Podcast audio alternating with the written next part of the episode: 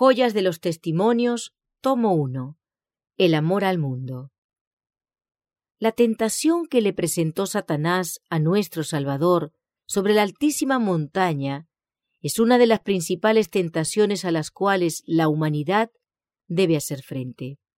Los reinos del mundo, con su gloria, le fueron ofrecidos a Cristo por Satanás como regalo, a condición de que éste le tributase la honra de vida a un superior.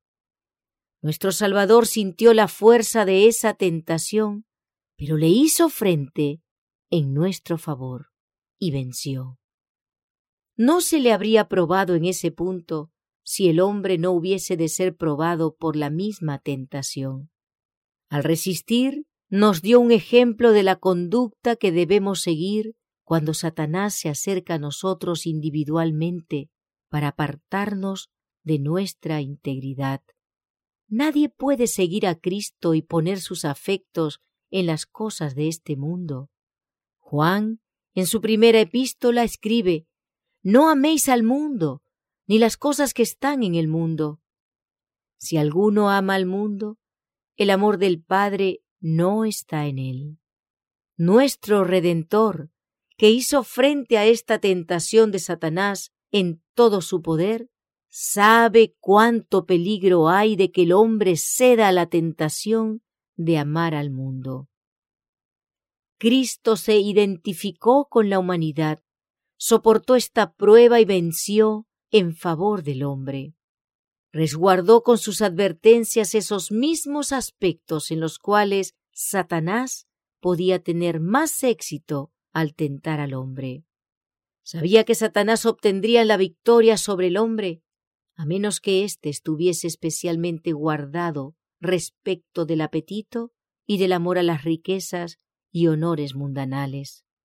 Dice, no os hagáis tesoros en la tierra donde la polilla y el orín corrompe y donde ladrones minan y hurtan, mas haceos tesoros en el cielo, donde ni la polilla ni orín corrompe, y donde ladrones no minan ni hurtan, porque donde estuviere vuestro tesoro, allí estará vuestro corazón. Ninguno puede servir a dos señores, porque o aborrecerá al uno y amará al otro, o se llegará al uno y menospreciará al otro. No podéis servir a Dios y a Mamón. Cristo señala aquí a dos señores, Dios y el mundo, y nos revela claramente que resulta simplemente imposible servir a ambos. Si predominan nuestro interés y el amor por este mundo, no apreciaremos las cosas que sobre todas las demás son dignas de nuestra atención. El amor al mundo excluirá el amor a Dios y subordinará nuestros intereses más elevados a las consideraciones mundanales, Dios no ocupará así en nuestros afectos y devociones un lugar tan exaltado como las cosas del mundo. Nuestras obras revelarán la medida exacta en la cual los tesoros terrenales poseen nuestros afectos. El mayor cuidado, ansiedad y trabajo se dedican a los intereses mundanales mientras que las consideraciones eternas son secundarias. En esto Satanás recibe del hombre el homenaje que exigió de Cristo, pero que no alcanzó a obtener. Es el amor egoísta del mundo lo que corrompe la fe de los que profesan seguir a Cristo y los hace deficientes en fuerza moral. Cuanto más aman las riquezas terrenales, más se apartan de Dios y menos participan de su naturaleza divina, que les haría sentir las influencias corruptoras del mundo y los peligros a los cuales están expuestos. Con sus tentaciones, Satanás se propone hacer muy atractivo al mundo. Por medio del amor a las riquezas y los honores mundanales, ejerce un poder hechizador para conquistar los afectos aun de aquellos que profesan ser cristianos. Muchos hombres que profesan ser cristianos harán cualquier sacrificio para obtener riquezas y cuanto mayor sea su éxito en ello, menos amor tendrán por la verdad preciosa y menos interés por sus progresos. Pierden su amor por Dios y obran como locos. Cuanto más prosperan en la obtención de riquezas, tanto más pobres se sienten por no tener más, y menos quieren invertir en la causa de Dios. Las obras de aquellos que tienen un insano amor por las riquezas demuestran que no les es posible servir a dos señores, a Dios y a Mamón. El dinero es su Dios. Tributan homenaje a su poder. En todos sus intentos y propósitos sirven al mundo. Sacrifican su patrimonio de honor por las ganancias mundanales. Este poder dominante rige su mente y ellos violarán la ley de Dios para servir sus intereses personales, para aumentar su tesoro terrenal. Siervos de Mamón. Son muchos los que tal vez profesan la religión de Cristo, pero no aman ni prestan atención a la letra o los principios de las enseñanzas de Cristo. Dedican lo mejor de su fuerza a empresas mundanales y se inclinan ante Mamón. Es alarmante que sean tantos los engañados por Satanás, los que se entusiasman en su imaginación ante las brillantes perspectivas de ganancias mundanales. Los domina la ilusión de alcanzar felicidad perfecta si pueden adquirir honores y riquezas en este mundo. Satanás los tienta con su cohecho seductor. Todo esto te daré, todo este poder, toda esta riqueza, por lo cual puedes hacer mucho bien. Pero cuando obtienen el objeto por el cual trabajaron, no están ya relacionados con el abnegado Redentor, que los haría participantes de la naturaleza divina. Retienen sus tesoros terrenales y desprecian la abnegación y los sacrificios requeridos por Cristo.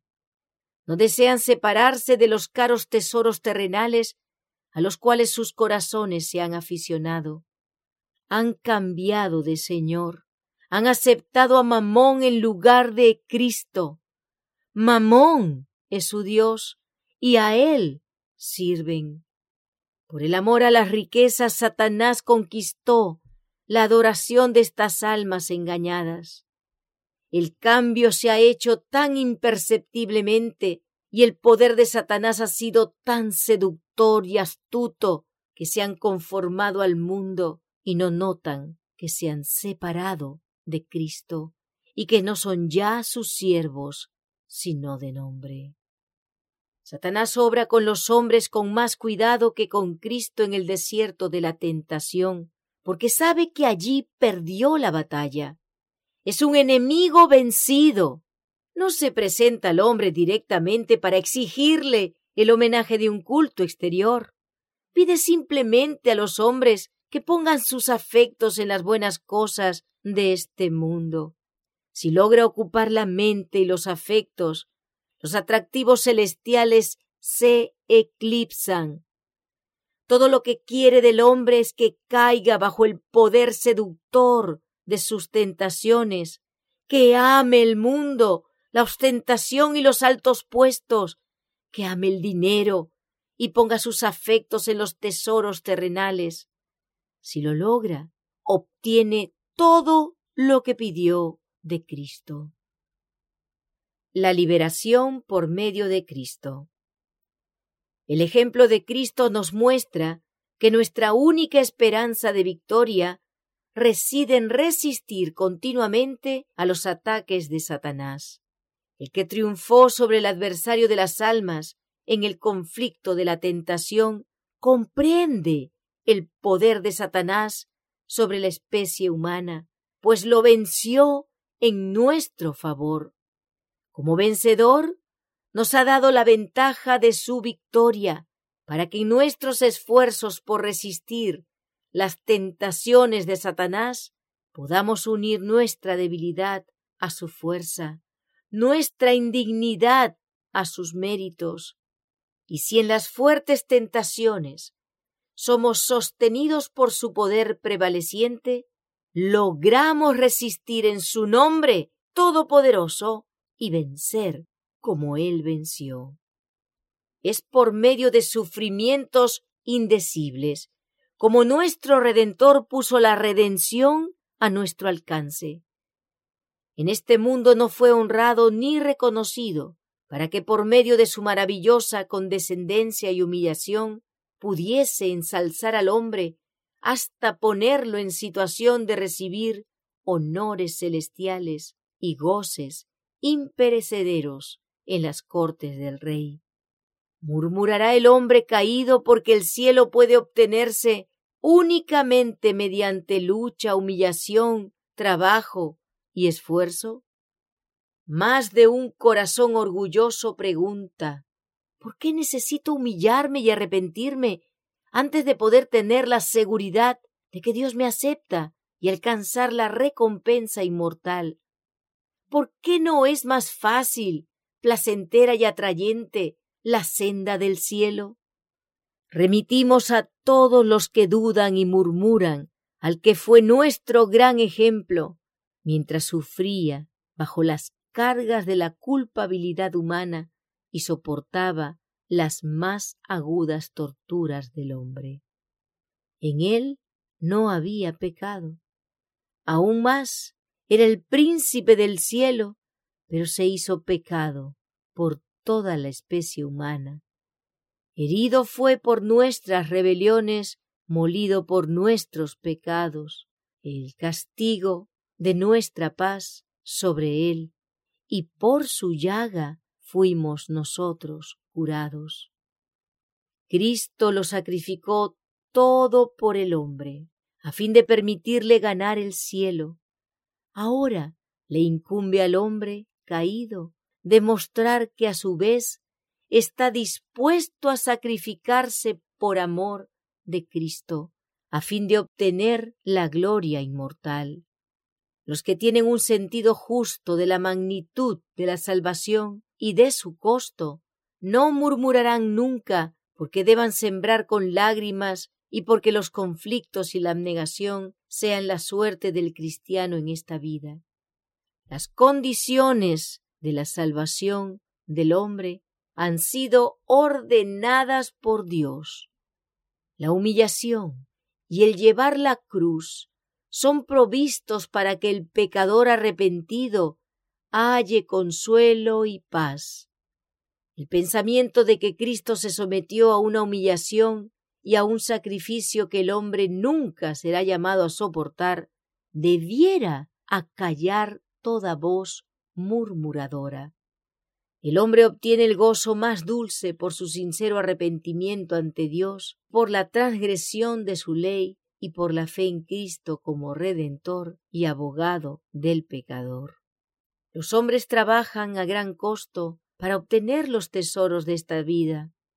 Sufren trabajos, penurias y privaciones para obtener alguna ventaja mundanal.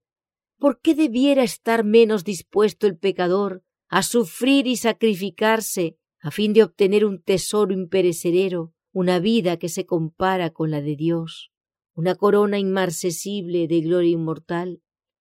Debemos obtener a cualquier costo los infinitos tesoros del cielo, la herencia cuyo valor sobrepuja todo cálculo y que constituye un eterno peso de gloria. No debemos murmurar contra la abnegación, porque el Señor de vida y gloria la practicó antes que nosotros. No debemos evitar los sufrimientos y las privaciones, pues la majestad del cielo los aceptó en favor de los pecadores. El sacrificio de las comodidades y conveniencias no debe provocar en nosotros un pensamiento de protesta, porque el Redentor del cielo aceptó todo aquello en nuestro favor. Aun sumando en su mayor valor todas nuestras abnegaciones, privaciones y sacrificios, nos cuesta mucho menos, en todo respecto, de lo que le costó al príncipe de la vida. Cualquier sacrificio que hagamos parecerá insignificante cuando lo comparemos con el que hizo Cristo en favor de la humanidad.